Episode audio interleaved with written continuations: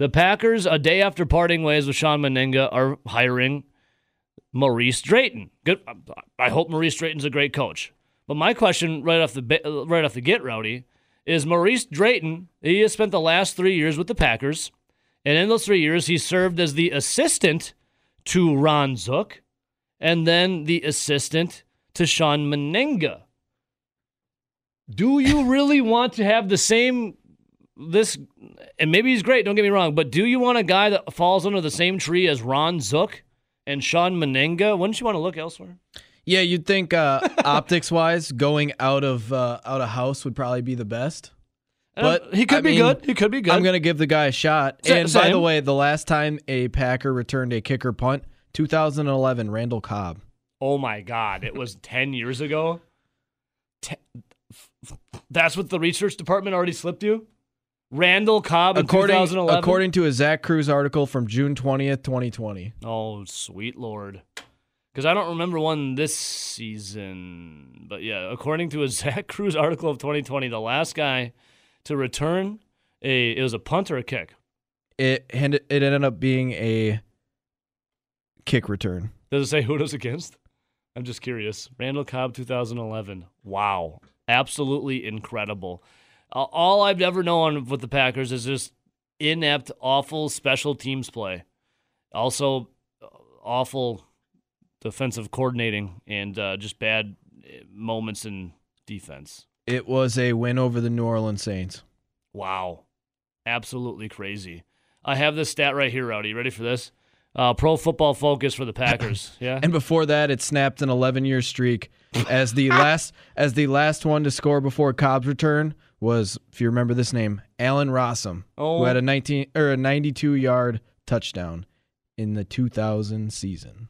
That is, I feel like you got to be trying not to have success in that. How is that possible? So uh, it's like every what every ten-year span, essentially, ten to eleven-year span that the yeah, Packers return. Every ten a, years. Every every decade, Packers return one, and then we celebrate, and then we go back to just ineptitude. So, Rowdy, special teams grade for the past, uh, let's see here, five seasons. And the last punt return, Micah Hyde, two thousand fourteen. Wow. Micah Hyde, kind of missed you, bro. Uh, looking here at uh, Pro Football Focus, Green Bay Packers. Packers special team grade rank last five regular seasons. twenty twenty, they were ranked thirty-first. twenty nineteen, twenty-second. twenty eighteen, thirty-second. twenty seventeen, thirtieth. And in twenty sixteen, thirty-second. Whew.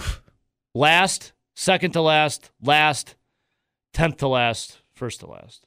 Now that's bad, and obviously it's... That's the last five years. When you look at it and the fact that it was Shawn Mennenga, it was Ron Zook, it was Sean Holcomb before that. Yeah. All three of them were terrible. Yep. Now it makes you have to think, was there something deeper going on?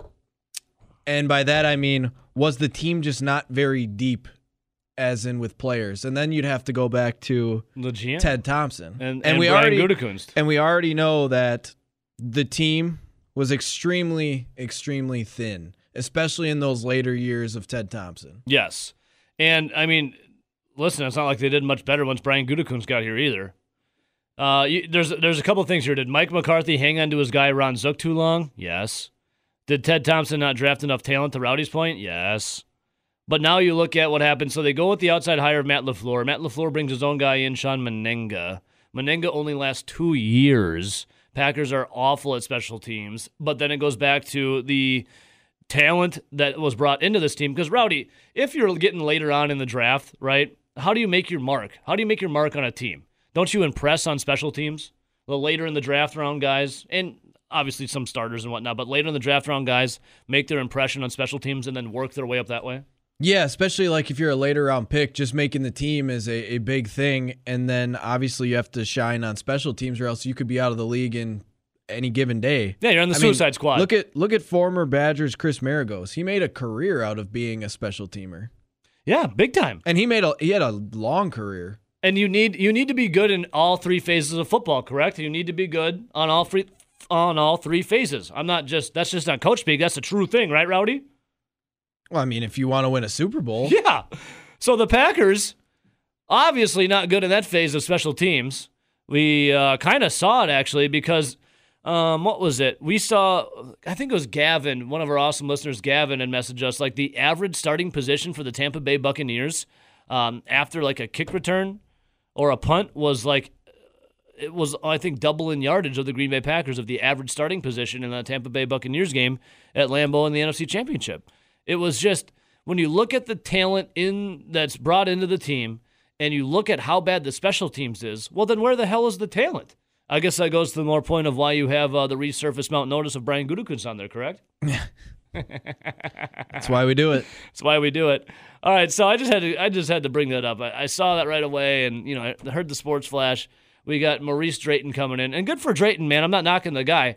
I'm just looking at, you know, a long line here of Packers special teams of just how bad they've been. Yeah, I'm willing to give the guy a shot, obviously. But at the same time, you can't you can't be thirtieth, thirty-first, or thirty-second in the league next year. Well, you'd think there there's only room to grow, go up. Could right? you imagine if we see a Packers special team that's ranked like twentieth? Oh, God, it'd be, it'd be incredible. We, would we throw a party? Would we give that guy his own street in Green Bay? Well, welcome to Maurice Drayton Lane. We're not we're not asking for top ten like Mike Patton in the defense. We're asking for top twenty. Yeah, just just enough. Just when, just when you, enough. When you have fans and callers calling in asking for guys to never return kicks and punts and just straight up fair catch it or let it go. What's been more? I, I think I already know the answer because I have the same answer too. But what's been more like pull your hair out to watch for the Packers? Has it been the special teams or is it no? It's the defense. It's still the defense, just because they're on the field more. Um, they're they're more on the front of your brain. True. With that though, Rowdy, how oh man. But I think a last lot, year, some of the plays from special teams this year that stand out, mind numbing, especially when it's like J K. Scott falling down or having a terrible punt. Or how about here's my question: the N F C Championship game. Now, love me some Mason Crosby. Don't construe this as me dissing Mason Crosby. Love me some Mason Crosby. But even on the opening kickoff and a couple of the other kickoffs, if you're kicking the ball off, Rowdy, wouldn't you just sail it through the end zone so they didn't? They'll have no chance of returning it. Mason Crosby is kicking it to like the five yard line. Yeah, I don't. Can can Mason Crosby kick it out of the back of the end zone anymore? I saw. I don't him, know. I saw him do it all season, and then it was that. Was that against the Rams when J K. Scott did that little shovel pass to Mason Crosby and that botched, um, that botched what was it, extra point or field goal, whatever it was? Did Mason, yes. Was that an extra point or field goal? I can't. It was an extra point. Extra point. And then he got that little injury. That maybe that was the reason why he couldn't do it. Because well, I've I feel seen like Mason Crosby that, all season do it. I feel like he was doing that quite a bit though, where they would like pop it up to like. Okay, so I was thinking about this. I just thought he was just him getting old. That, or maybe that, or I thought he was hurt, or maybe it was that was what they were trying to do. Because even in the opening kickoff against the Buccaneers, the guy returned it to like the thirty-five yard line, if I remember correctly. Like he got up the field pretty far. Why don't you just kick it out of the end zone and you start? You make the team start at the twenty-five yard line? I don't understand why all teams don't do that. If you were a special teams coordinator, Rowdy, I would do this. I would say, hey, kick it out well, of the end zone. Well, especially if you don't have a great special teams or yeah. a great kicker that can do that. Yes. I mean, if if you have guys that are really good on special teams and a kicker that can perfect it, now obviously they're all professionals, but some are better than the others. Sometimes you wonder if they are professionals at the end of the day, though. You would just think it would be easier to kick it out of the back. Well, you make him start at the twenty-five yard line. Like, Mason Crosby is kicking an all-N F C championship game to, like, the five yard line. And then the Buccaneers would return it because the special the Packers special teams is so bad, they'd get, like, great starting field position. I never really understood that. But I guess that's why I'm not an N F L coach. Yeah, I think, if I remember correctly, I think I saw a statistic where it was like the Packers' starting field position was like their own twenty-three. Yeah. So actually it was below below where you would get it if you uh, had took a touchback. And I think it was where the Buccaneers were like their average starting position was like on their own thirty-seven, which was like plus twelve yards from where you'd get it if you kicked it out. It's it's mind-numbing. But again, I guess we're not special teams coordinators in the N F L, Rowdy, because we must not understand it. But here's the thing. Neither is Shawn Mennenga anymore. Yeah, but also if they hire if they hired both of us to be special teams coordinator, well, yeah. we'll do it as like a co co coordinator. We wouldn't get much worse. No, because uh, the ranking can't get much worse.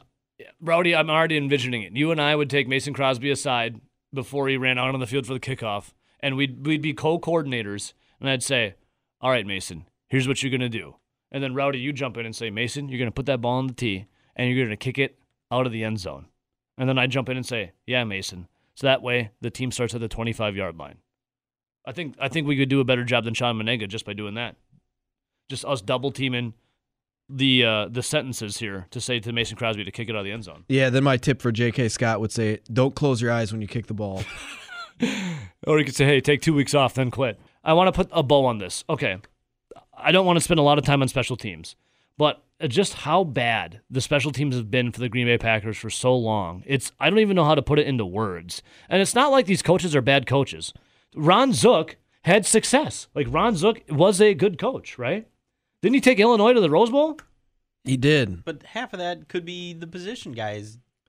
True, but I mean, he's overseeing these things. And the recruits you actually bring in. In the pros, you don't really have a good shot at bringing in the type of... I mean... Okay, so I guess it goes to the G M then? It does a little bit. You have to fill a roster and have decent players be on your special teams. Yeah. Um, it, it's odd as you look at this past season, like, guys didn't know where they were supposed to be on the field. I don't mm-hmm. know if that's because J K. Scott couldn't put the ball where it was designed to go or if these guys didn't know where they were supposed to be. It, coverage just looked horrible. I mean, J K. Scott once knew where to put the ball. Like, he was good. Wasn't he a Pro Bowler? Like, yeah. Back to the Pro Bowl? But and then all of a sudden you're just like, dude, this guy, what happened to his leg? What happened to his, his brains? What happened to J K. Scott? Did his brains get scrambled from, like, some that, that hit he tried to avoid somehow? Like, is he – is uh, I don't get it. And then – and Rowdy brought it. When's the last time the Packers had a kick return, Rowdy? two thousand eleven? Yeah, kick. The last kick return was Randall Cobb in two thousand eleven against the Saints. The last punt return was two thousand fourteen with Micah Hyde against the Detroit Lions. That's insane. That's insane. It's been a while. It's well, been a just while. Just a little bit. It's it's crazy. I just so and then Rowdy brought up the point because we were, I was just so transfixed and fascinated on special teams itself, and he's like, "Well, look at the bigger picture." Look at what the talent then on the roster and how it equates to the Packers. You need to be good in all three, three phases. And, Rowdy, you brought up Ted Thompson's talent bringing into the team. If you were trying to work your way up to, you know, a bigger position for, you know, offense or defense, you got to impress on special teams. And no one on the Packers are really impressing on special teams.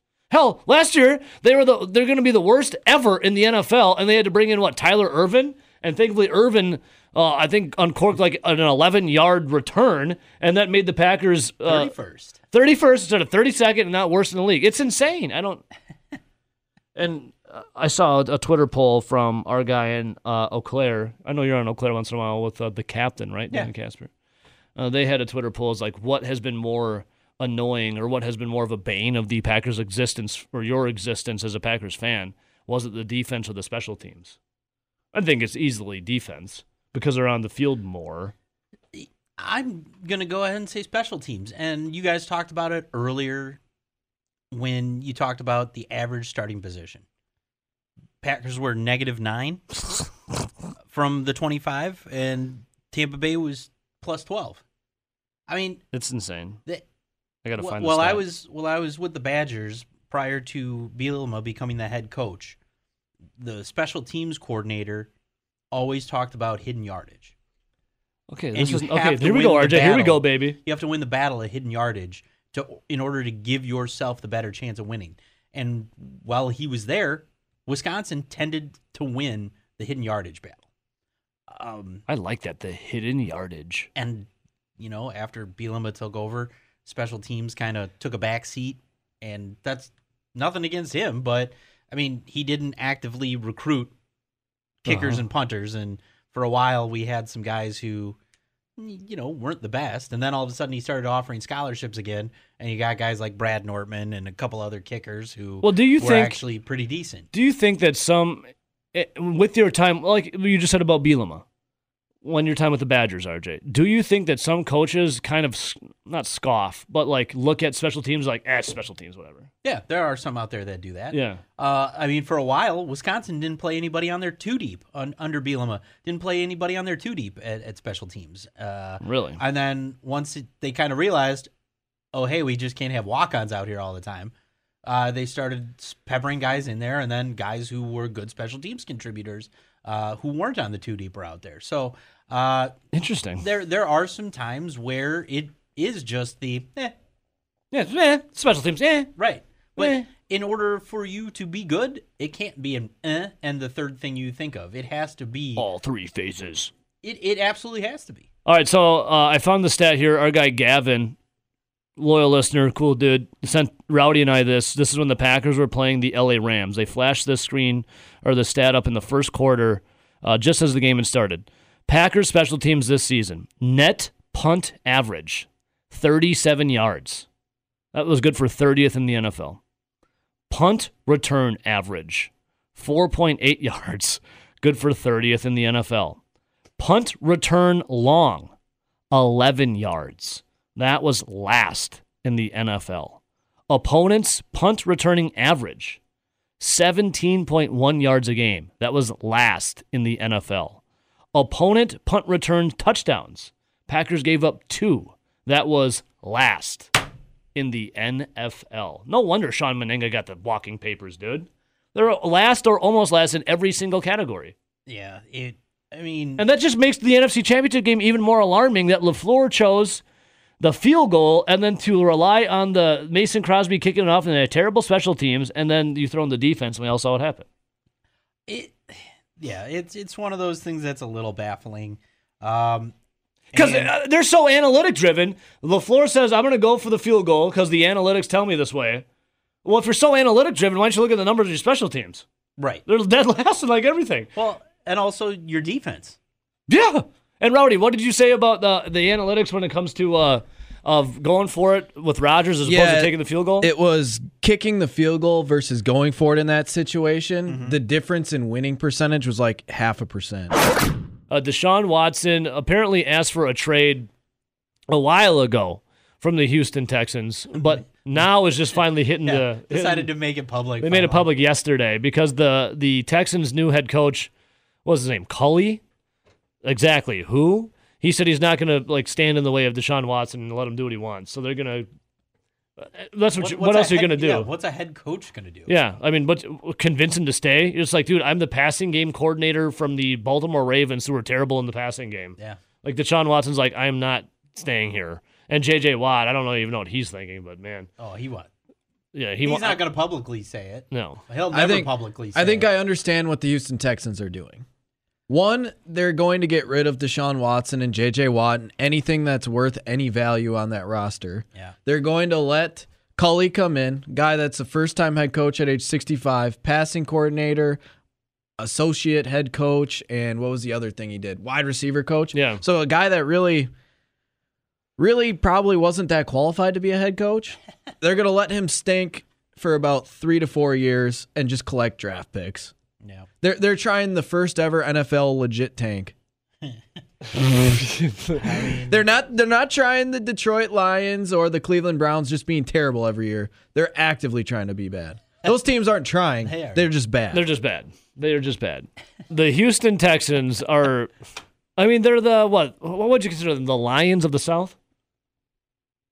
Who's worse, the Lions organization or the Te- I know the Lions have more history. I mean, the te- well, I mean, quote unquote history. The Texans have been to more playoffs. I mean, Bill O'Brien, people can say what they want, but he yeah, took true. the Texans to the playoffs pretty consistently. Well, I mean, yeah, he was a good coach. He was a horrible G M. Yes.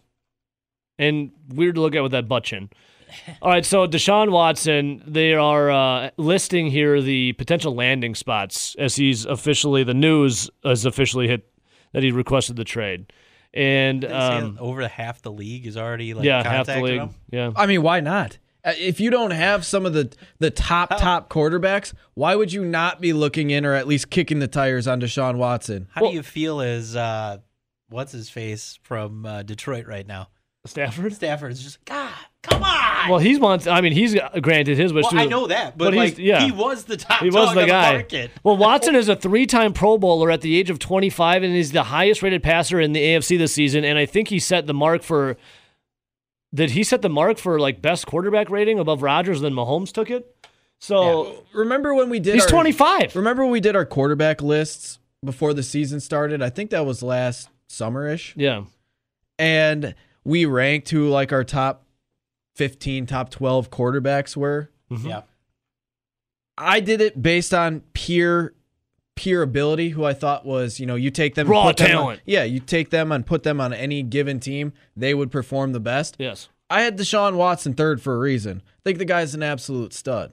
Yes, and I mean, look at, he's look insane. At look at the guys that he played with this last season. The offensive line, the best guy on there was uh, what Laramie Tunsil. Well, even and the he year, was he was banged up. Even the, the year before, Rowdy, he was getting sacked like eight times a game. Yeah, the rest of the line when they flashed he was. up, yeah, I know he was when it's... they flashed up the Pro Football Focus ratings was kind of like the Packers Pro Football Focus ratings for like special teams.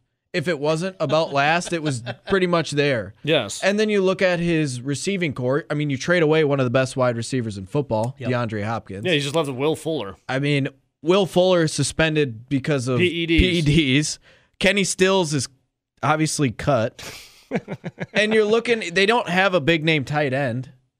They bring in David Johnson, who was good like in two thousand sixteen. Yep. You yep. bring in Brandon Cooks, who was good in two thousand sixteen. The guy still finished the fantasy football season in the top five as a fantasy football quarterback, and it's literally just him on the That's team. That's it. So, I mean, right here, I just read this. In the last quarter century, no quarterback below the age of twenty-nine with multiple Pro Bowls on his resume has ever been traded.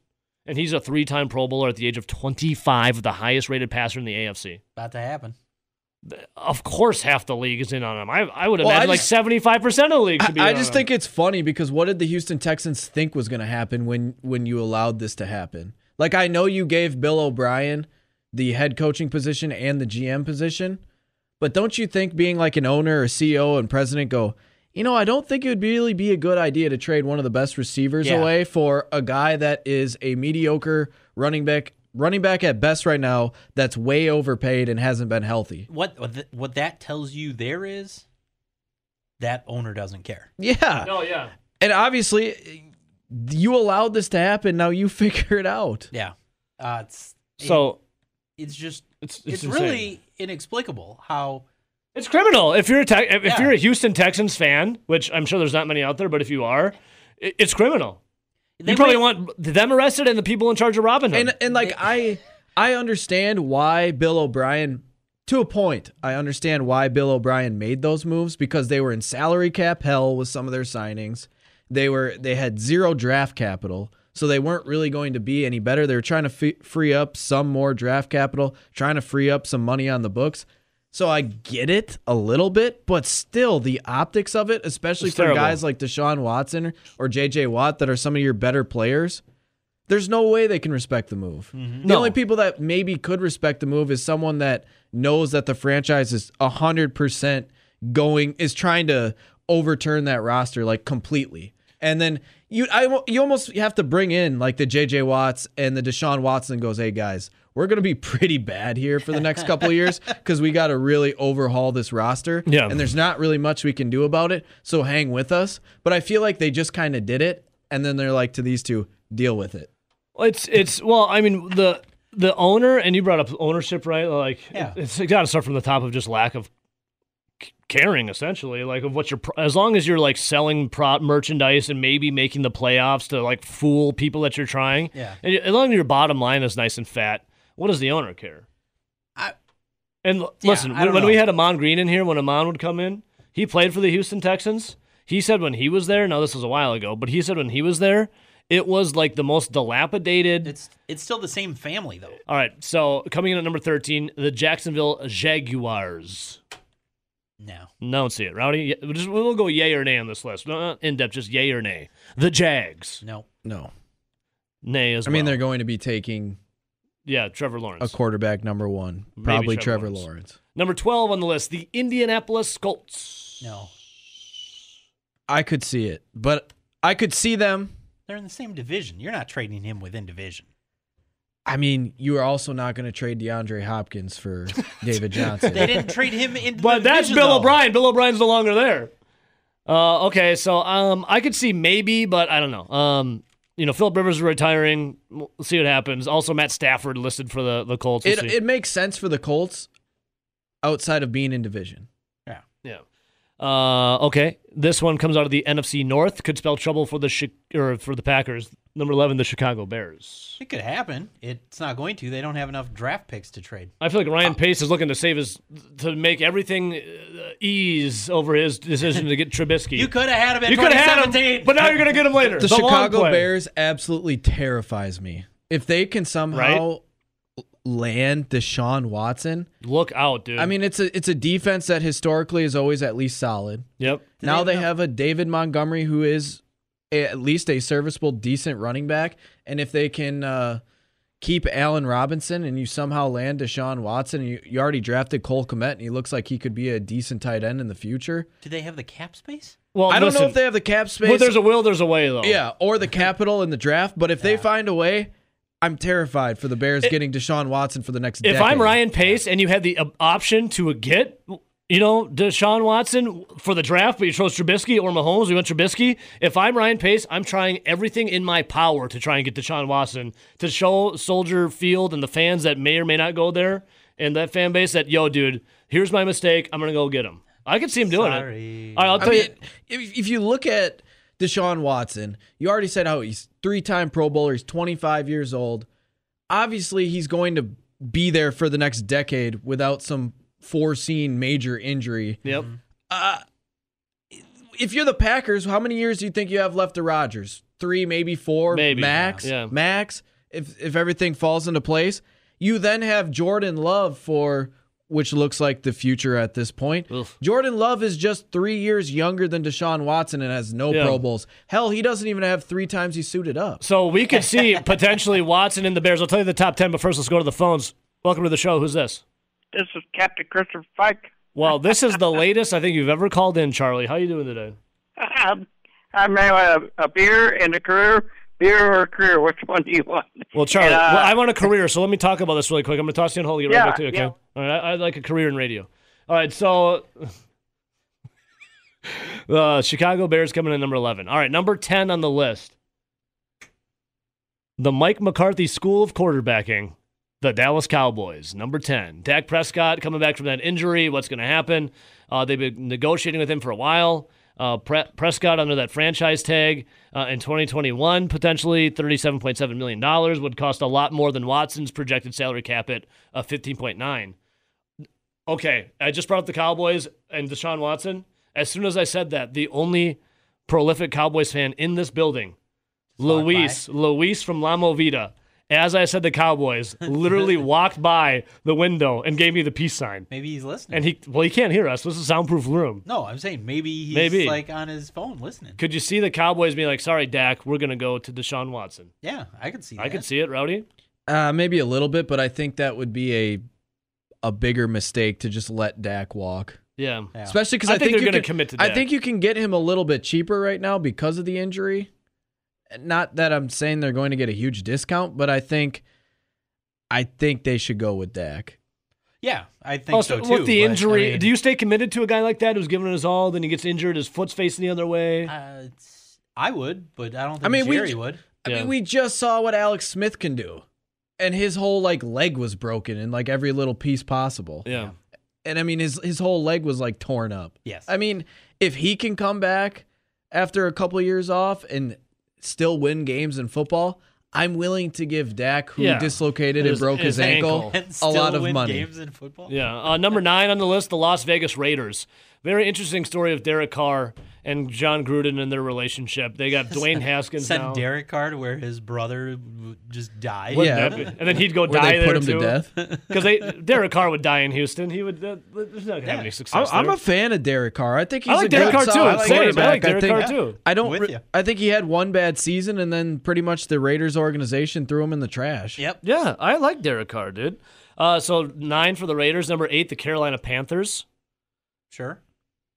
Uh, let's see. The Panthers on the hook for all but three mil at Teddy Bridgewater. So, well, I mean, you already know where I stand on Teddy Bridgewater. I don't think he's very good. Teddy Two Gloves.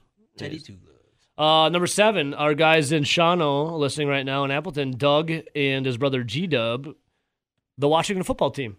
They need a quarterback. They do need a quarterback. We brought up, the, you know, Alex I mean, Smith. They do have the world beater in Caleb Haney, but Tyler Haneke. Yeah. Whoever. Caleb Haney.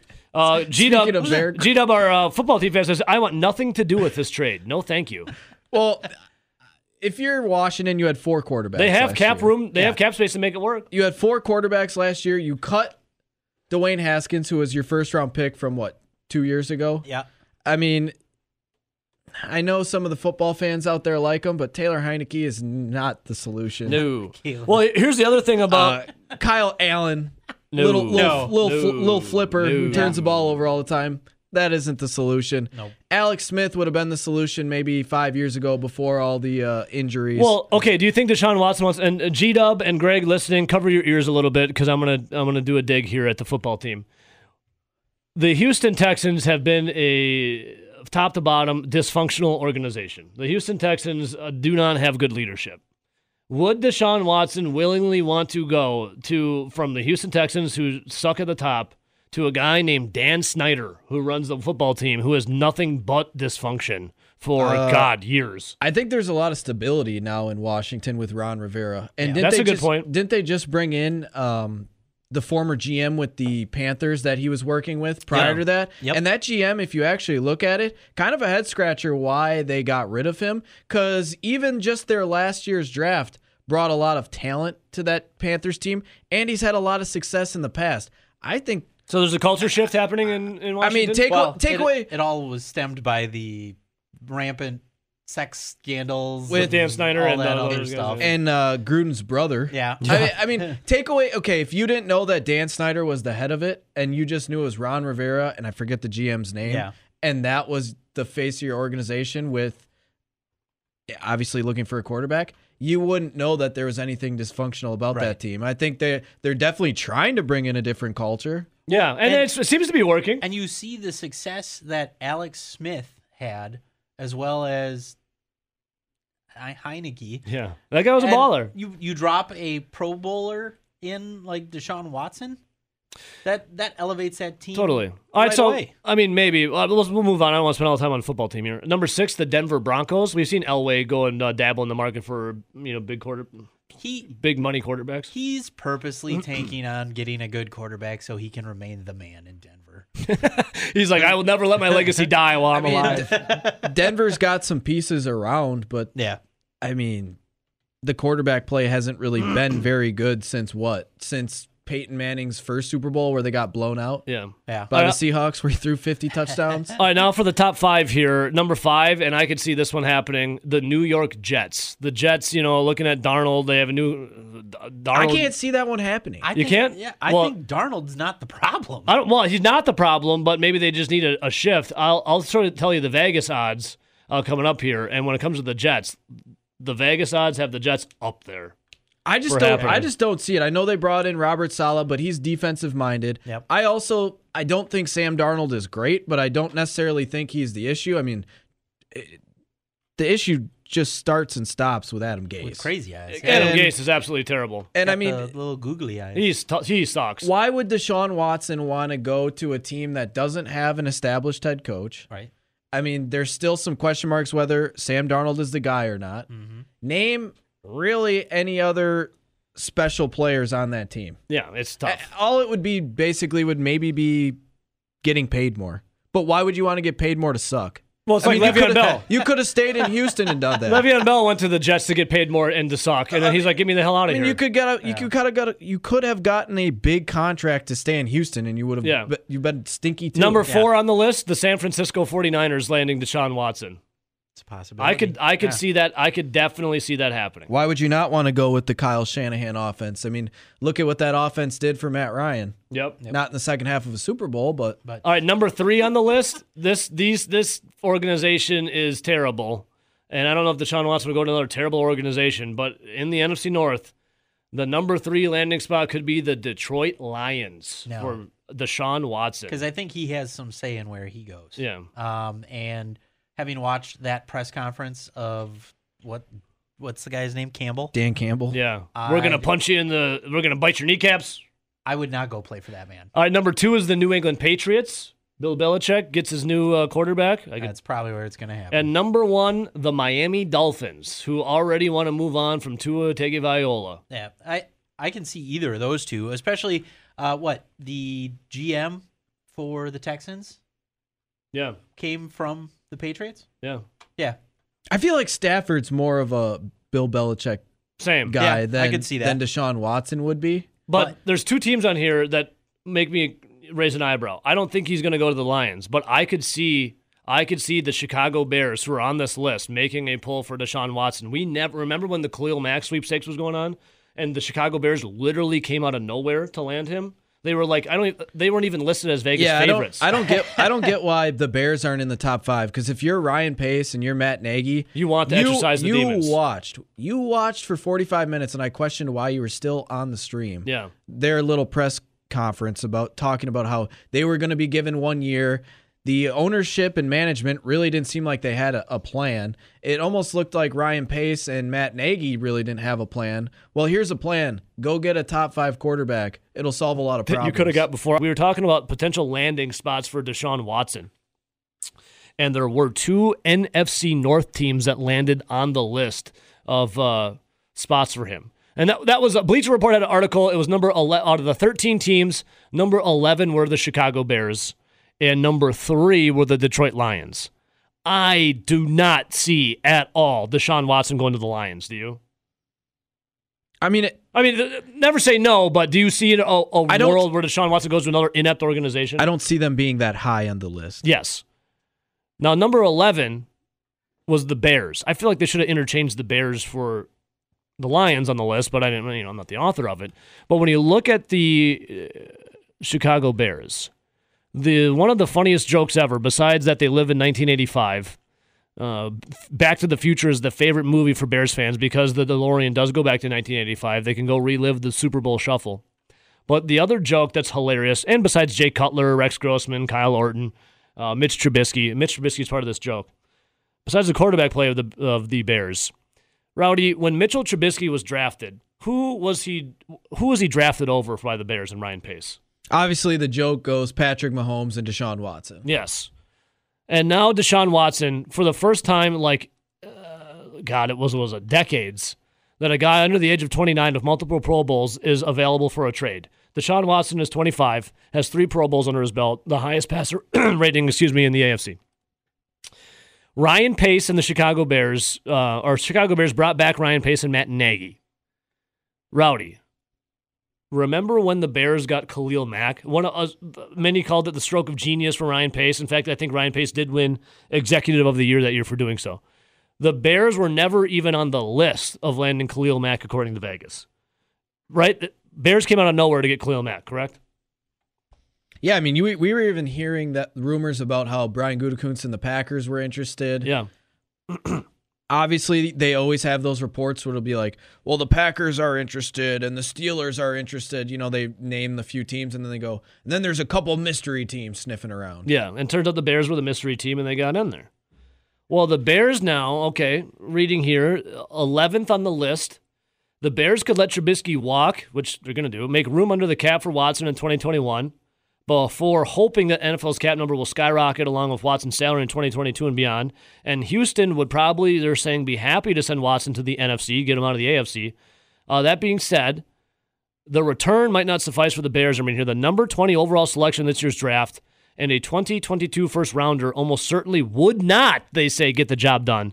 And even an extra day two pick in this year or next year's draft might not be enough. The Bears would have to ask themselves if it would be worth hollowing out the rest of the roster due to cap constraints and mortgaging their future to bring in a player they passed on early in the twenty seventeen See, that draft. Just, that that write-up just doesn't make sense to me, because even if you did get rid of most of your draft capital for the you know next few years, how is that necessarily mortgaging the future? Deshaun Watson is the future. Yeah, well, Deshaun Watson, you said it. He's twenty-five years old. You can expect, barring any major injury, he'll be there for a decade, and he'll be one of the better quarterbacks in the league. I feel like that's not mortgaging the future. That's an that, investment. That, that, yeah, you're investing into your future.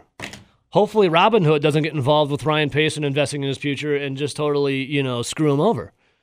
Yeah, how is that mortgaging? No, I get it. So when the Bears when the Bears got Khalil Mack, remember their draft afterwards? Like, they didn't draft until the fourth round. See, this that's what doesn't make sense. Like, you see the big time trade that they made for Trubisky where they gave up all the draft capital. Yeah. You, you see the big time trade for Khalil Mack where they gave up a lot of draft capital. Did any of those articles, I mean, maybe there was some, but did any of those articles talk about the Bears mortgaging the future? No, they were for those they for were, those picks. They were beating off over it. Now, Trubisky turned out to be a failed quarterback, and Khalil Mack still a good player, but probably not worth the price. Mm-hmm. That was never mentioned as mortgaging the future, but bringing in a no. quarterback who is a top five quarterback, in my opinion, in the N F L. Well, I mean, he is by stats. And he's young. Yep. How is that mortgaging the future, but the other two weren't? If any, it you're just investing. Doesn't even make sense. You're investing into your future. That's what you're doing. In fact, Ryan Pace won Hell, G M could, of the year, executive of the year for doing what he did with Khalil Mack. Deshaun, Deshaun Watson, in theory, and you see all these guys playing until they're forty now. He could be your quarterback for the next fifteen years. I could see Deshaun Watson coming to the Chicago Bears. I could see Ryan Pace trying to amend and co- change and correct history of him choosing Mitchell, as some call him Stink Bisky, and others refer to him as Turd Bisky. Mitchell Trubisky, a guy who could not figure out how to turn a T V off in Hallis Hall two years ago of how bad he was. I could see Ryan Pace trying to correct the wrongs of his past to make sh- to to appease Bears fans and himself. Well, I mean, if you're on the chopping block, like Ryan Pace has to be, I mean, he's from that press conference that you watched. It, it we almost, wa- we watched. I made you watch it. It almost feels like they have one year to figure it out. Why not go all in for this one year? Worst case scenario, you're going to get fired. But here, I'll let him in on a little secret. If he stays with Nick Foles or he stays you're with Mitch Trubisky, fired. You're going to get fired anyway, so you might as well try something different. Well, it's funny because when uh, I and, was... And I hope he doesn't bring in Deshaun Watson, because if I'm a Packer fan, I'm terrified of the Bears for the next ten to fifteen years if Deshaun Watson is the quarterback. I'm pooping I know, bricks. I know that Aaron Rodgers' days are numbered in Green Bay, whether they want to force him out or he wants to yep. stay, just because he is getting older. And... Jordan Love right now is your quarterback of the future, but he doesn't even dress. You have no idea what Jordan Love is. We know what Deshaun Watson is. A baller. Dude is a gamer. If he is in the N F C North on the Bears with the, you know, the Bears got a pretty good, always historically have a good defense. The Bears have a lot of some pieces on offense that look pretty good. I mean, that Cole Kmet's going to be a very good tight end. Uh, is Allen Robinson a free agent? I don't. I don't know for sure. Well, the Bears got. I know they got some uh, that rookie wide receiver they had looked. Darnell pretty, Mooney. Yeah, Mooney looked pretty good. So if the Bears get Watson and the Packers have this, you know, just a finite amount left of Aaron Rodgers, man, that would be tough. But Rowdy, through the eyes of Vegas, favorites to trade for Deshaun Watson, the Chicago Bears come in at plus two thousand. They're last on the list. The Vegas Raiders, plus seventeen hundred. Big Mike and the Dallas Cowboys, plus fifteen hundred. The football team, plus twelve hundred. The Broncos, plus one thousand. The Patriots, plus nine hundred. The Niners, plus seven hundred. The Panthers, plus five hundred. The Dolphins, plus three hundred. And number one on the list to land Deshaun Watson at plus two fifty, the godforsaken New York Jets. Yeah, I just don't. I just don't understand some of the the teams that are on this list, especially like the New York Jets that are extremely high. If they're, I'm they're De- number one, yeah. If I'm Deshaun Watson, I'm leaving a team that's terrible. I'm leaving a team that's a loser. I've already got the big contract money coming. Why would I want to go to another loser if I already have the money? You know what I'm. You know yeah. what I'm saying? Like, I'm looking to go somewhere to to have some money and to win. I, I just don't get why he would be interested in going to teams like the Jets, why he would be interested in going to a team like the Jacksonville Jaguars. Now, I know ultimately it's not his say since he'd have to be traded, mm-hmm. but you know that... You know he has a say. He will have somewhat of a say, because if he straight up tells Jacksonville, I'm not playing for Jacksonville, yeah, I mean, they're not really going to want to trade for him. I mean, if I was Deshaun Watson, I feel like teams I would want to go play for would have to be up there high at the list, would have to be Miami, would have to be the San Francisco forty-niners, yep. would have to be the Bears, yep. and I think for me personally, it would also probably be the Panthers or the football team. Yeah, I would put up the, I would have the, they don't, Vegas lists the Niners one as fourth best odds. I mean, you got the nice Shanahan system there. You have pieces on that defense. You do have some pieces on offense. And Deshaun Watson, I mean, dude, dude balls. He would thrive in that Shanahan offense. I could see Bill Belichick making a case for him, but I would see more of a Matt Stafford going to the New England Patriots. What do you think? And then there's that. There's Stafford. Um, where do you think Stafford ends up? I mean, his his obviously he's a little older, but Stafford is a gunslinger. That guy is good. Do you see Stafford going? Well, obviously, he's going elsewhere, but where do you see Stafford going? I think for me, I think I like for Matthew Stafford, New England or Indy. Yeah, yeah, same. Uh, there's also they're talking now that the Pack or Packers, the Panthers could potentially do a trade for Stafford as well. I just, I feel like, I mean, it makes sense. I like Matt Rule as a head coach in Carolina. You still have Christian McCaffrey, who's one of the best players in the N F L, not just the best running back. Yeah. And then they signed Robbie Anderson, what was that, last year? Yep. They also have D J Moore. I mean, they have some pieces too. The defense, they drafted pretty much all defense last year. That defense has gotten a little bit better. I mean, they have pieces too. Look at uh, who was quarterbacking for him. It was Teddy Bridgewater. You go from an average at best quarterback in Teddy Bridgewater, Teddy Two Gloves, at best, Teddy Two Gloves, to a top five quarterback that's going to vault that team one hundred percent. Okay, so No Heart Nelson on Twitch says Deshaun Watson has a no trade clause, so he has to that he has to waive. So he definitely has a say in where he lands. I will not. There's no way Deshaun Watson goes to another inept, defunct organization like a like a Lions, who are third on Bleacher Report's list, like a. I don't. I know the Washington football team has a culture shift happening right now, but still you have Dan Snyder running that thing. Dan Snyder is a complete buffoon. Uh, he's an idiot. And what, what do we know about the Houston Texans? They're run by buffoons. You also then look at, um, I don't know, the Jets are just, well, they got rid of Adam Gase, but they have Sala now as their head coach. Would Deshaun Watson really want to go in somewhere, Rowdy, with a brand new head coach and not even knowing what it is? Wouldn't you be more, I could see him going. Niners? I'll throw up the Niners, the Pat, the Patriots, and I'll even throw up, I, I fear that he will go to the Chicago Bears. I fear it. I It makes me nervous. What do you think? Well, yeah, I'm right there with you. I mean, I still think he's a good player, and Detroit's a much better team if he goes to Detroit. Obviously, Stafford's been banged up. But, yeah, Chicago would be the place in the N F C North that... Not not a fan for me. Yeah, and we never saw the Khalil Mack move happening. And all of a sudden, boom, Khalil Mack, a bear. Just think if they got Deshaun Watson and you got Aaron Rodgers nearing. But it's like some of these teams, like Jacksonville Jaguars, New York Jets, you list some of them, you're like, why would he even consider that place?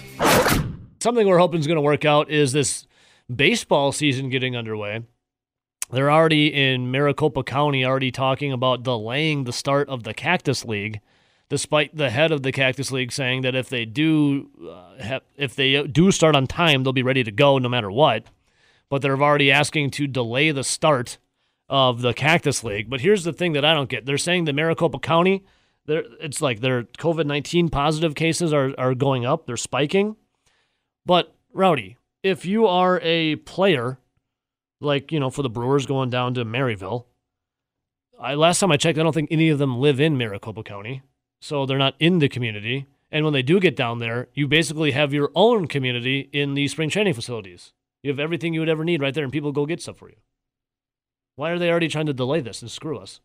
It makes absolutely no sense. Isn't isn't Maricopa County the same county that won't release COVID nineteen information, though? Yeah, they were one of the counties that came out and wouldn't release the public data showing that there were COVID spikes. So kind of a little... So we're just taking them for the word, then? Yeah, kind of like California. Okay. But we also have seen that if it's like California, that could change in a second when nothing actually really changed. So they're already talking about it, but then in the same breath, they're saying, but if they do come, we'll be ready to go right away. Okay. Well, Rowdy, something that we were going to talk about this week, finally getting to it. Uh, I see teams like uh, the Angels say they're unlikely to sign Trevor Bauer. The Cardinals are bringing back Adam Wainwright on a one-year deal. We have other teams, um, you know, doing things. What are the Brewers doing? Yeah, that's the silence. So, yeah, did you nothing. hear that? Did you hear that? That was, that was intentional. I mean, they really haven't done anything. Yeah, they've signed some guys to some minor league deals, guys that have been hanging around the Brewers organization for the last few years. Yeah, they traded um, Corey Knebel, but that's not really, you're not really going to see any of the, the fruits of that trade in the big leagues this year. it's been very minor, very small things. We we joke about how they've signed a, you know, it feels like a hundred catchers. Well, they're at six right now, I think. Yeah, they were at six between triple A and the major league level. Yeah. All right, so there's a name that's linked to the Brewers. Talk about him in a second. Justin Turner, Rowdy, that's the big name the Brewers are linked to. Justin Turner is uh, Justin Turner ranked right now the sixth best third baseman in Major League Baseball. And Brewers, I mean, could you make the case that they don't even really have a third baseman? Yeah, they. I mean, they really they, don't. They don't. Like right now, it's Luis Urias is probably the third baseman if if the season started today, which he's played some third base, but I mean. Coming up through the minor leagues, he's basically a second baseman shortstop. Yeah.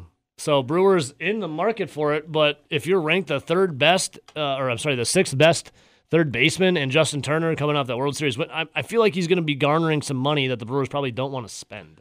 Well, I mean, the Brewers have been linked to three bigger names in the last week or so, but all of them are co- going to command quite a bit of money. Yeah. Uh, we have a question here. Do, uh, Infofrost said, did we get rid, rid of Orlando Arcia yet? And no, no, they, they, they signed, signed him. him. Uh, and I think he is the longest tenured Brewer now on the roster. Yeah, they actually signed Orlando Arcia earlier, obviously, this winter. Was it a one? And remember, they saved two hundred fifty thousand dollars. Yeah, they did. Th- was it a, was it a two-year? It was, uh, it was, I think, just one season one for season. two point, was it three or yeah, four it was, it was million dollars? Yeah, it was very team, very team-friendly uh, for Orlando. But, yeah, all right, I'm going to talk about Justin Turner coming up here, Rowdy, because um, – the Brewers need to do something, right? I mean, they don't. Who's on first base? Who's on third and who's on first? Yeah, going into this offseason, or I guess this new year, the Brewers' salary was currently, their their team payroll was around sixty-eight to sixty-nine million dollars. Mm-hmm. Now we've seen they've made some trades. We've seen that they've added a few guys to minor league deals. Their current salary hit is still under seventy-one million dollars. And they're cutting. That's ex- that's extremely low. That, I think that's about... That's probably too high for them right now, too. That's right around where they were at in two thousand seventeen when some people said they were going to have their worst season ever. And now the Brewers... Now, granted, that team was one win away from being a playoff team. It, yeah, but it, it, yes, it, it was. greatly outperformed what a lot of expectations were. I think the Brewers are hoping for that again and keeping their fingers and toes crossed. They're, like, they're probably wondering if they could cut more money. Just to see uh, what it does. But here's this. Jock Peterson, uh, agreement for a one-year, seven million dollars deal with the Chicago Cubs. The Cardinals, uh, and uh, let's see here. The Rocks are talking about Arenado. I'm just looking at the headlines here. for Yeah, baseball. Jock Peterson was one of the guys that was linked to the Brewers in the early start of the offseason. And now he's with the Cubs. Uh, Toronto trades for Steven Matz. You have Tanaka returning to Japan. Those are the top headlines for Major League Baseball right now. Uh, with Jock Peterson signing with the Cubs, Cubs were uh, unloading a ton of payroll too, Rowdy, and looking like they were going to be uh, swimming around the bottom. Not as bad as the Pirates, but swimming around the bottom of the N L Central.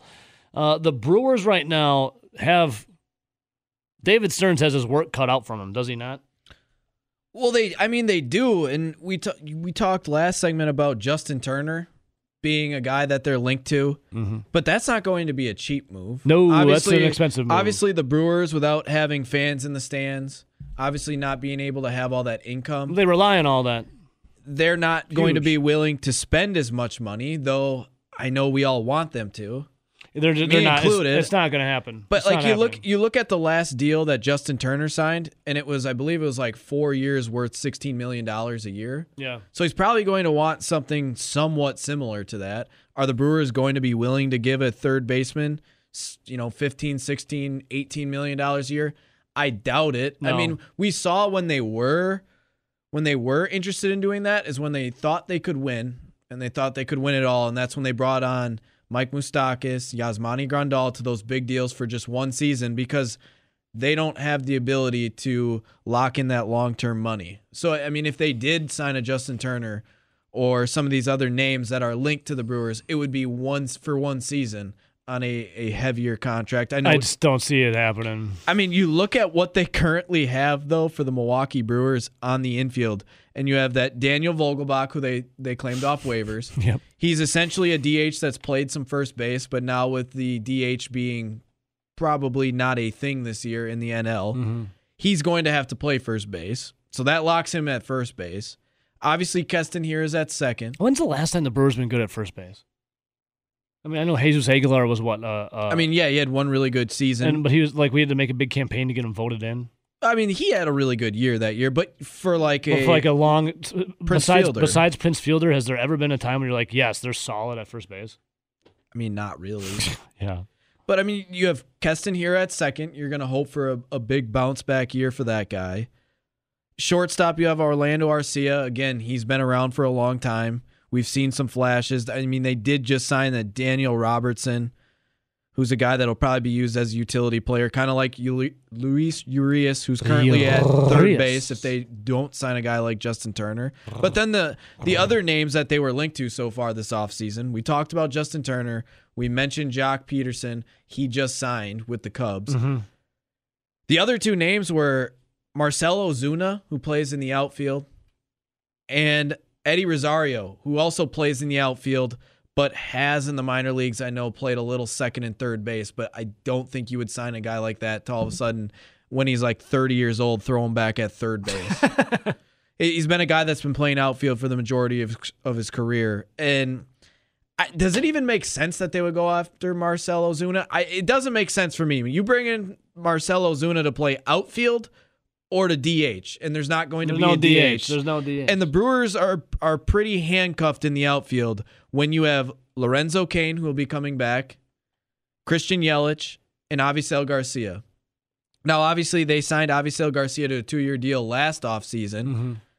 but it's crazy because you look at the fact that the Brewers, their current team payroll is around seventy-ish, one million. Yep. They have about forty-one of that seventy-one million tied up in the outfield just between Cain, Yelich, and Garcia. So why would you all of a sudden look at a guy like Marcell Ozuna, who at the best is playing outfield or D H for you? Like, he can't play any other position. Yeah. And Lorenzo Cain, Christian Yelich, and Avisel Garcia aren't going to play any other position for you. Uh... That just doesn't make sense to me, especially when Marcell well, Ozuna doesn't make sense. Right? His last contract he signed with the Braves was for one year, eighteen million. That that that name doesn't make much sense to me. And then the other one would be Eddie Rosario. I know his last contract with the Twins was like around eight million dollars. Yeah, but he had a really good season in that shortened sixty-game okay. season. So I mean, I would imagine he's probably even asking for more. Yeah. Well, I mean, okay. So when the Brewers need, to, we need third base, we need first base, we need, but more specifically, okay, we have guys that need to play those positions, sure, and we have guys that maybe can play those positions on the roster right now. But what the Brewers desperately need more than anything is runs. They need runs, Rowdy. They need bats in the lineup. The Brewers' offense last year was was, I'm trying to be polite, bad. Well, when you, when you look bad. at when you look at position by position, you look at catcher.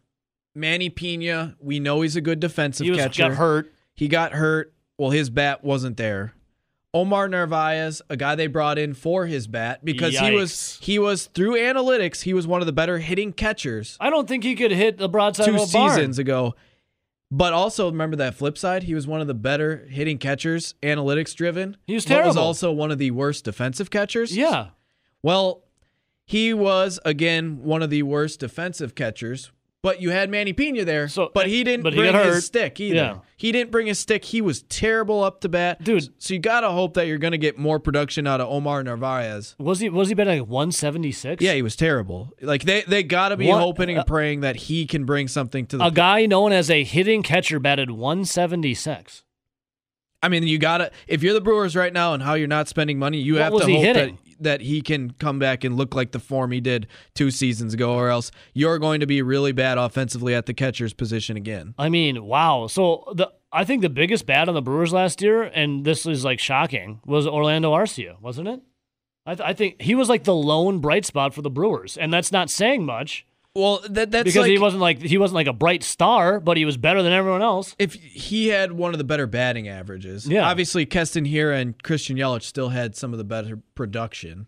But yes, Orlando Arcia, what you saw in that sixty games, you got to get that from Orlando Arcia, but you got to get that same production for one sixty-two yeah. games. Well, okay, then I want to talk. Well, like, okay, Lorenzo Cain obviously took the year. What he played three games, and he said, "Okay, this thing's not for me. COVID nineteen. I have a family to protect." So Cain goes a year away. How is that going to impact his bat? You got to think Cain, who's battled with injuries, is going to be the healthiest he's been in quite some time. coming back for the Brewers. Hopefully that bat's there. But how did that time off affect his swing? Well, I mean, I've said this before, and I'll say it again. Uh, if I'm him. the Milwaukee Brewers, I would trade him. Yeah, I don't, I, he's I don't a, see that doing. He's a guy that that's happening. Extremely good in the outfield, right? Like, people were screaming, why do, why doesn't he have a Gold Glove for the longest time until he won one? What was that? Two, two years, years ago? ago. Two years ago. But he's coming off of one of his worst career hitting seasons two years ago. He obviously checked out of last season, did not play. He's now thirty-five years old, not getting any younger, not getting any faster. He's getting a lot of money, though. And that contract, just like you said, it's going up every single year. He's worth sixteen million dollars this year. He's he's one of the higher – he is the highest-paid player it's on like, the what's Brewers. His back going to be – I don't see him trading him, but what's I, his back going to be just, like? I just don't see that bat getting any better because he was a guy that would hit for average and use some speed. And then he's, he's not all of a sudden going to hit home runs. I don't see the average getting much better. And defensively, he's only getting older, a k a slower. And well, yeah, that you're out, you're away, you know, to you know get healthier. But we'll see if I mean he's a professional athlete. And I'm sure he kept up with his conditioning. It's like what's going to happen with Christian Yelich and his Yelich Yelich the superstar production from Yelly was nowhere to be found last year. Yeah, his his batting average was very disappointing. His strikeout rates was were through the roof. It's insane. And I've, if I remember correctly, it was one of his worst defensive years. So you need to you need to ask Christian Yelich not to be what he was last year and to get back to that all-star form that you've seen, and maybe even that you know former M V P, probably should have won M V P before he hurt his yep. knee two yep, years no ago. No doubt about that. But I mean, they need Christian Yelich back to being that perennial all-star. And they need Keston Hiura to stop striking out every freaking at-bat and maybe play a little better defensively. Uh, Keston Hiura had a, I know it's only sixty games, well, and the one, but uh, Keston Hiura, man, he was just whiffing at everything. Yeah, his strikeout rate was through the roof, just like Christian Yelich's. But outside of Keston Hiura and Christian Yelich, there wasn't a ton of guys that brought much production with the No, no not at all. And when we're well, talking no, production... No, guys, you know who did? The freaking barrel man at the end of the year, who they signed off of the street. What was it? Vol- what was his name again? Vogelbach? Yeah, Vogelbach. Well, that's that's what's crazy with this Brewers lineup. You're hoping for Narvaez to bring the bat back at catcher. You're hoping that Keston Hiura can continue to swing the bat and not have that high strikeout rate. Same thing with Christian Yelich. You're hoping you can get something like a three hundred hitter from Lorenzo. Like they're they're hoping for a lot out of these players where some haven't been consistent performers, and others are just getting older. Rowdy, how long can one? How can the? Uh, how long can you rely on hope? And we're not. That's just offensively. We haven't even talked about the pitching staff. So you dropped this little nugget on me of who is the most. Is your D N A mutating? Is it? We, I, I asked Scott that. Mike, I know you're on hold. I asked Scott all the time. He got his vaccine. I asked him if his D N A mutated. He has said no. Uh, he has changed shapes though a little bit. He went from a pear to looking like a watermelon. But now, if we know anything with Scott and his reporting, he could be three weeks behind. Yeah. So his D N A may be mutating uh, as he has went from a pear shape to now a watermelon shape. So there is that for you. All right. So who is the highest paid pitcher then on the Brewers staff? Josh Hader. Josh Hader. Yeah. Josh Josh Hader is now your highest paid Milwaukee Brewers pitcher. And he doesn't make really that much. And he's coming in at just below six point seven million dollars. Uh, so I mean they're they're really not shelling out a ton. I mean when when a guy named Josh Lindblom yeah. is your third highest paid pitcher on the pitching staff, he was the guy that signed obviously last before last season after playing in Korea. Yeah. yeah. All right, before we dive into this, let's go to the phones. Who's this? Hey, can somebody go down to Milwaukee and poke the Brewers with a stick? Is this Fuller? It is. Fuller. Uh, I know that uh, you were a little upset yesterday when you were taking a drive down the information highway. How are you feeling today? I did. I did. You called me a loser. I did play Beck's loser for you, though. I hope that. Uh, I hope you could bury the hatchet there. It, mar- it made my day. Okay, good. Okay, your uh, your phone call, and I hope Nelson relayed the message, made my day yesterday, Fuller. Well, let's see if I can follow it up. All right, Fuller. So yes, Milwaukee Brewers on this information of hi- a highway of information. Go. I uh, I at some point, you know what they. Ha- They got. They don't have Braun's salary anymore. They have to have money somewhere. I mean, this. It's a joke to say that. Oh, we got to cut salary. Okay, I understand they may maybe can't go sign another Christian Yelich, but why can't they go get a guy like Josh Turner? What what what is stopping them? I mean, and by, by the way, signing him to a four-year deal worth sixty million dollars is pretty safe because I'm guaranteeing you at least two of those four years, he's going to be pretty successful. Fuller, I think the thing that's, and this is what we this is what we have been told and will continue to be told, and there is truth to it, obviously, is the Brewers, as the small market that they are, rely heavily on, you know, ticket sales through the gate, people's butts in the stands, all that money, right? So when they don't have that, they don't get money. Unfortunately, if there was a salary cap, I mean, it'd be better, but since it's the have and the have-nots right now, the Brewers are a have-not.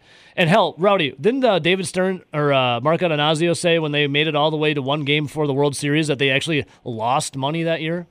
Yeah, but then that was also, if you remember, that was when they were putting up their... That same year was when they redid all their stuff yeah. in. So uh, Fuller, that's the that's what they're going to tell you. On. Maricopa County, right? No, I, I, I mean I, I get that that's what they're going to say, but just as a businessman myself, hell yeah, wouldn't wouldn't, wouldn't putting mo- better quality players on the field return their your investment by putting more seats in the or more fans in the seats? I mean, that seems pretty logical, right? Like. If logic does no, better, logic no longer applies from twenty twenty to twenty twenty-one. Better, people are going to pay a premium for it. And yeah. if, you, if you look at what the Brewers have done since Mark Antanasio bought the team, I, th- if I remember correctly, they've only taken a loss like one season, or else he's made a lot of money on teams that for some good chunk of his tenure with the Brewers haven't been very good. Also, Mark Adonasio has made a lot of money in his life, which means he's really good at accounting. And you you know they're fudging the numbers saying they're taking a loss. There's no, there is no way that they're taking a loss. If you're taking a loss, you're not running a business, and you're going to close the business down. I, it, There's no way they're taking a Fuller, loss. You're not a, Fuller, you're not a businessman. You're a business man. That's right. Absolutely. Yeah, Fuller, I don't know what to expect from the Brewers this coming year. It's going to be one of those crapshoots, right? It's like you're at the you're at the casino and you're on a heater and you got one roll left in you and you hope you come up lucky, right? And I'll say this, I'm with you. I, I was hoping they would spend some money this year because they're you not, got you got not. Braun off the off the books. That saved them just eleven million dollars in itself with his buyout. You have Christian Yelich making just fourteen million dollars this year, and then all of a sudden next season he's going to shoot up to twenty-six million dollars because that extension kicks in. Well, I mean, what, yeah, that's what I'm saying. Like, if you're going to spend money, this is your year to do it because... No, they're not. I mean, I agree with you guys, but they're not going to do it. Well, I, they, they don't have I, I, anyone I in the stands. They don't have any money coming in. They're going to say that because of COVID nineteen, we've taken a financial hardship on, and then they'll say that we have to cut more. That's what's going to happen. And your best two pitchers you're going to have under under salary for less than ten million dollars in Woodruff and Hader. I mean, so, the time is, is now, but COVID's the excuse. And, and Burns. And Burns. Let's not forget about Cor- Corbin Burns. I yeah. mean, he was one inning away from being a Cy Young potential winner. And let's let's – okay – The thing is, talk it is, through, baby. Talk it through. Yep. The thing is, is if you can just get one more piece, one more piece. Seriously, the N L Central this year is going to be the down. N L Central is very winnable.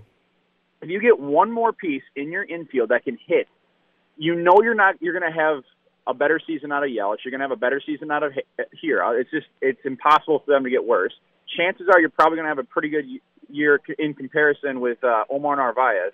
You get one more piece that can just put the ball in play, maybe hit you a few dingers, you're going to be sitting in a position where you're going to compete again. And really, what all, what more can you ask for? I mean, that's all you really. That's well, all you can really ask for. I mean, for. yeah, I want them to spend more money, too. I think if you look at it financially, it, outside of this COVID excuse, they have a great window this season to sign guys to bigger deals because you have a lot of guys on cheaper deals. You have a lot of guys that have some upside where if they do hit, you're going to be a much better team. And then you look at the division. Pirates. Do you guys honestly I, think they'll be spending money? I don't know if the Pirates have a win total low enough for people not to bet the under looking at that roster. They're bad. Agreed. The Cubs, Cubs are, are also bad. Looking like they're trying to get out of a lot of those contracts.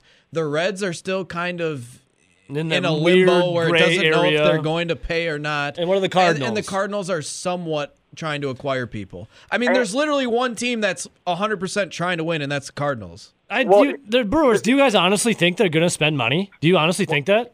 Here's the thing. If, like, be honest with yourselves. Spend, if you're going to spend money, this is the year to do it because you're going to get... Okay, I understand that. I get that. I want to no, no, see them, too. This is also the year that you're going to get guys at the cheapest because everybody's going through this. It's not just the Brewers. So if you're like, I understand that have been sitting around for a long time, they're going to eventually have to Listen, sign contracts. I want to see the Brewers win the World Series more, just like you guys do more than anyone. I want to see them get back to the playoffs. I there's no, there's not a snowball's chance in hell they're going to go out there and start throwing around money. It's not well, happening. It's just one. Just, just it's not Justin Turner. Not, that, perfect. I don't. I don't I'll understand t- what the it. downside yeah. is of just, Justin Turner. You sign him to a four-year deal worth sixty million dollars. I mean, that's a lot of money. Here's I the downside. That. Here's the one downside for Justin Turner Fuller. He was uh, got COVID nineteen uh, in that championship game, the last game when they won. He had COVID nineteen positive. He came back out without a mask on to celebrate with his team. American Family just it just sponsored the Brewers Stadium rights. Justin Turner, liability for COVID nineteen, no mask, premium, insurance premiums rise. Therefore, the Brewers have to spend more money on insurance premium. That's why it's bad. I don't know. Conspiracy I, theory I Friday. like a guy that's willing to die on the field for a championship. For the cause. Yeah. Hey, one more thing before I one more one more thing before I go here. Uh, have you guys, have you guys Is your D N A mutating? What?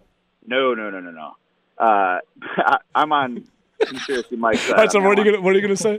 Uh, have you guys noticed all the women in Wisconsin this week are looking like three week old ban- bananas? Huh? Is this a joke? I don't know where this is going. Yeah, what's that mean? All the bruises. I don't get it. Packer loss. Oh, oh, you're going oh. Fuller. Get out of here. You're out of here. You're done. Fuller. What was that all about? We don't condone that. All right. six oh eight, three two one, one six seven oh. That was over both of our heads. I was like, I don't understand it. I guess I don't. We don't have the same level as same level thinking as Fuller right there. Tis, tis, but, tis. Uh, we don't. I mean, con- we, answer, no, we do not condone that. To answer your question, do I actually think they're going to spend money? No, I don't, and that's what kind of why it bothers you a little bit. Well, yeah, I but want I want them to. I I'd like to see this payroll be around a hundred million dollars, but I don't think it's ever going to get there. I mean, it, you could look at this roster as is right now. I think they still need to sign roughly three to four more players to hit their thirty-man roster. I I. I Listen, don't get your hopes up here. Okay? If they if they used you know say thirty million dollars to sign two bigger name free agents, if they did have Narvaez hit. If Keston Hiura and Christian Yelich played back to the level they were playing okay, at two years yeah. ago, they could be a really good team and they could make the playoffs and maybe maybe a deep run. I don't think they're a World Series That's, contender, but they're still a good team that would make listen, the playoffs. Listen, man, they listen. I yes, I want the Brewers to spend money and do stuff too, but uh, and I know you don't think it's going to happen. It's not. Ha- I'm not even going to get my hopes up. Uh, you're going to have to rely on luck. You're going to have to line you know, some of these guys coming up that they're going to be like, okay, maybe they catch lightning in a bottle, and we here talked, we go. We talked about how, you know, they could shut it down. They could start to kind of scrap the payroll like they've kind of been doing.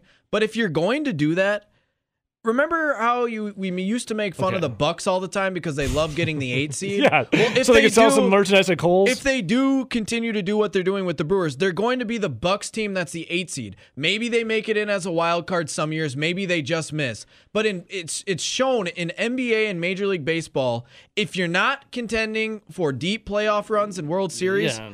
Then become one of the worst teams in baseball because it's called rebuilding. Here's Ugh. Rowdy. They were one game away from the World Series. They said they were operating on a loss, and then they cut payroll huge. They were one game away from the World okay, Series, okay. and they Out, slashed payroll. Out, outside of the COVID. Out, say COVID wasn't a thing. Say This we was before living, COVID was a thing. They we slashed it. Say we weren't living in a COVID time. Oh, I wish. Do you think the Brewers would be spending money this season? Because no. if you look at their payroll... They probably should be if they really wanted to go all in. They were one game away from the World Series in the before times, in the better times, and they cut payroll huge. Well, if they don't go and spend money now to bring in players and try and win it when they have Christian Yelich for cheap, when they have a lot of these guys currently for cheap, I'll tell you this. If Christian Yelich plays like he did last year in that sixty-game season and that contract kicks in to twenty-six million dollars next year and that's a ten-year deal, they're going to suck for ten years because they're not going to have anything around a guy that they overpaid for.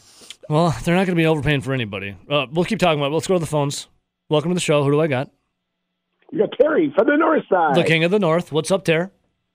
First of all, guys, um, I don't know if the Brewers overpaid for Yelich. I mean, I think they got him in a garage sale deal. Yeah, that's that's I mean, he would have hit the market. He's got he took a team friendly deal with the Brewers. He would have made a whole lot more, but maybe not with the stats he had last year.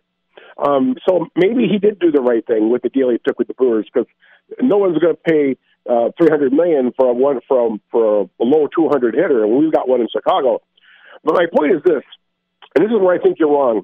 I think the Brewers win the division, and the Cardinals go right to the end.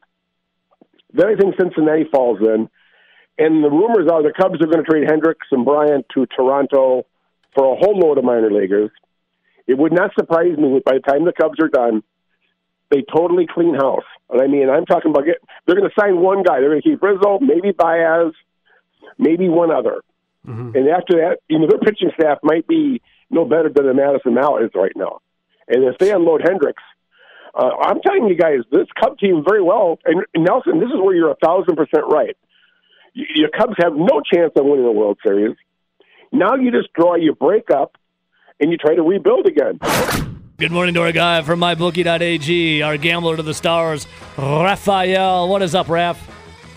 Not to just, you know, try not to hang up on you guys, a guy that says one hundred losses for my Cubs. We just signed Jock Peterson. Come on, we're not going to lose one hundred. And we're going to watch Jeff Samardzija throw today uh, for a veteran starter. We're going, we're we're, we're winning the division. Little so reunion there with Samardzija? Winning the division, Raphael. I don't want what you're drinking, dude. Uh, you winning the division just like the Brewers are going to be winning the division. Uh, we were talking a little bit off air. Uh, you said what would be the over-under win total for the Pittsburgh Pirates would be what?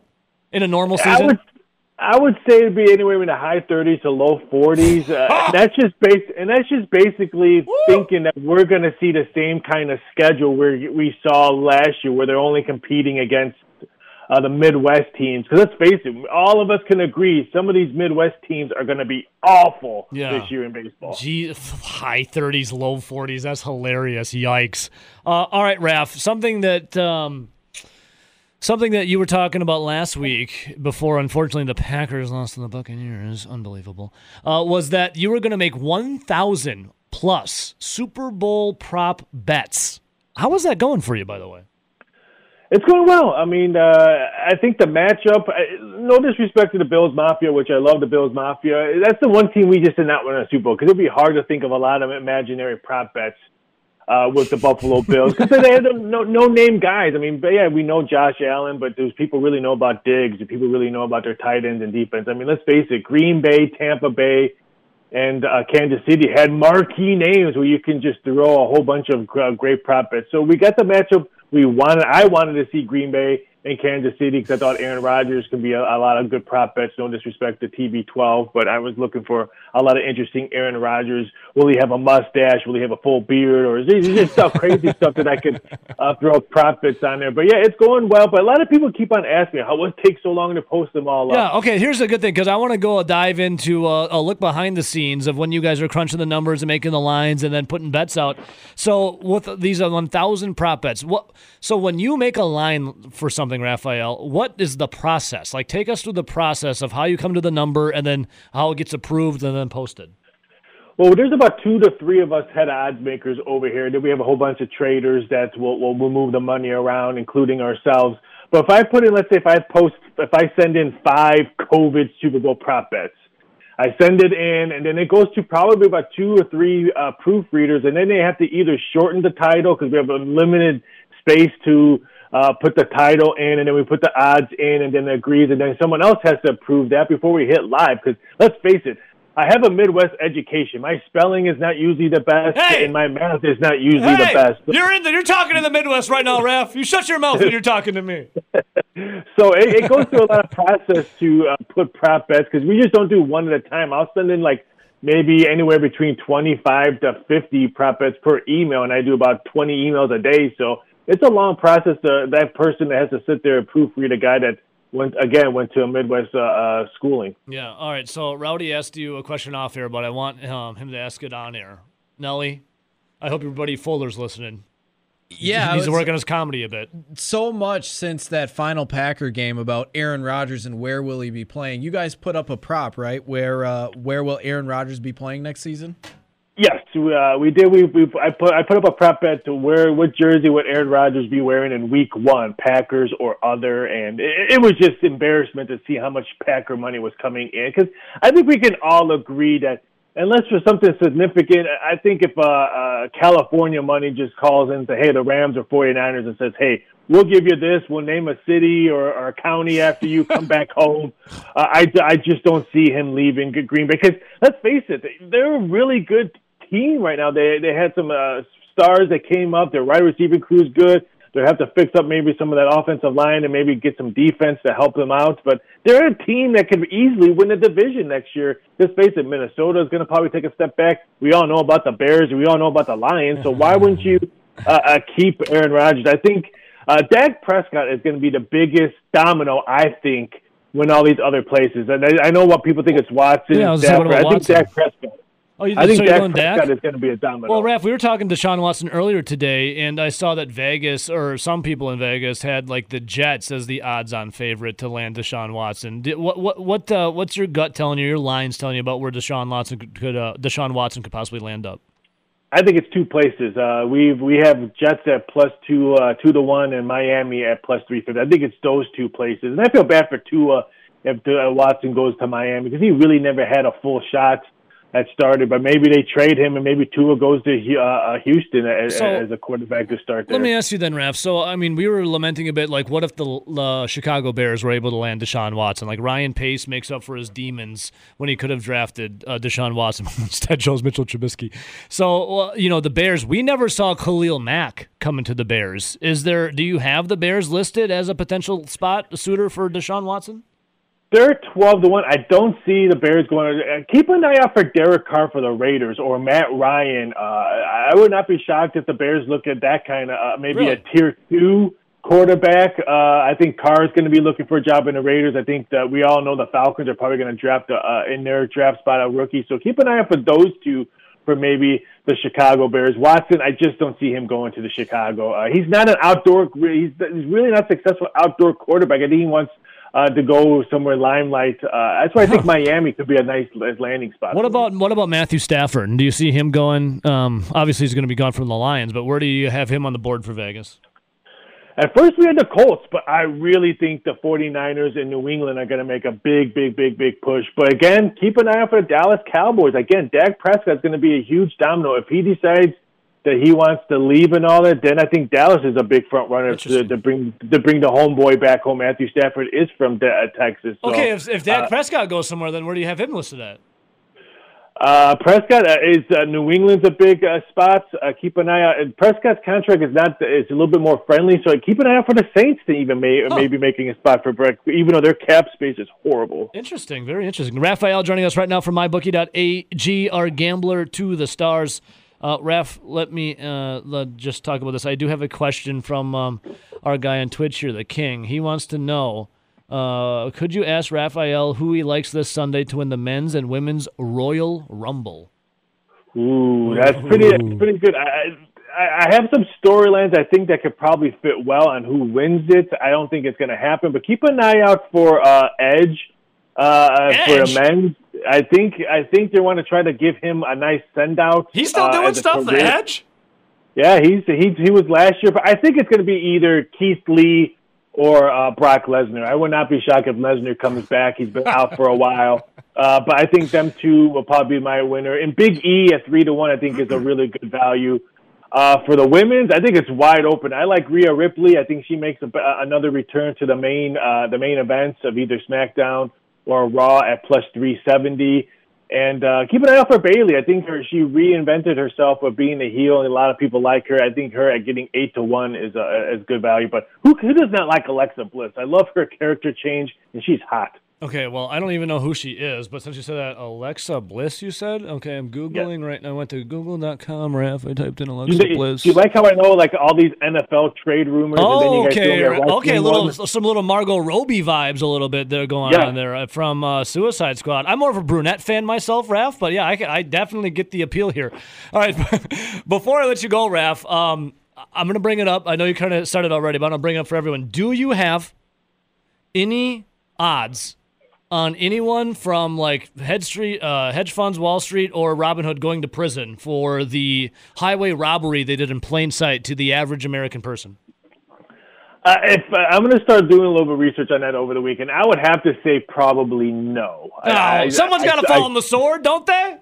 I think someone will. I don't see prison like because let's face it, they want they want a name to go to prison. Unless they're going to put the whole uh, a famous name to show an example, like a Martha Stewart or a Billy Walters or a Phil Mickelson when they were all in trouble. Those were names. No one's going to know about no C E O of GameStop or uh, Robin Hood or or the H B O T V show Pied Piper. I mean, no one's going to know wow. anybody about that. Someone needs to pay, Raphael. We need pain.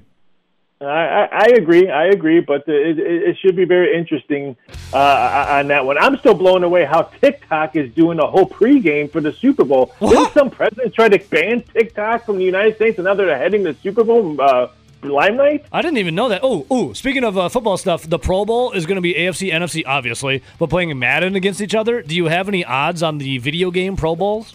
I sent a, an email out to see how they're going to set it up because I would love to do that. I'm just waiting for that email to come back because I think it's really, I think it's very exciting to to, to see how they format that because I think it'd be great, great betting options if it's if it's all live. If it's not live, if it's taped and they're going to show it, then, then no, I'm not going to do it. Uh, before I let you go, what's more of a sure thing, betting on the stock market, which is obviously rigged for the wealthy, or gambling?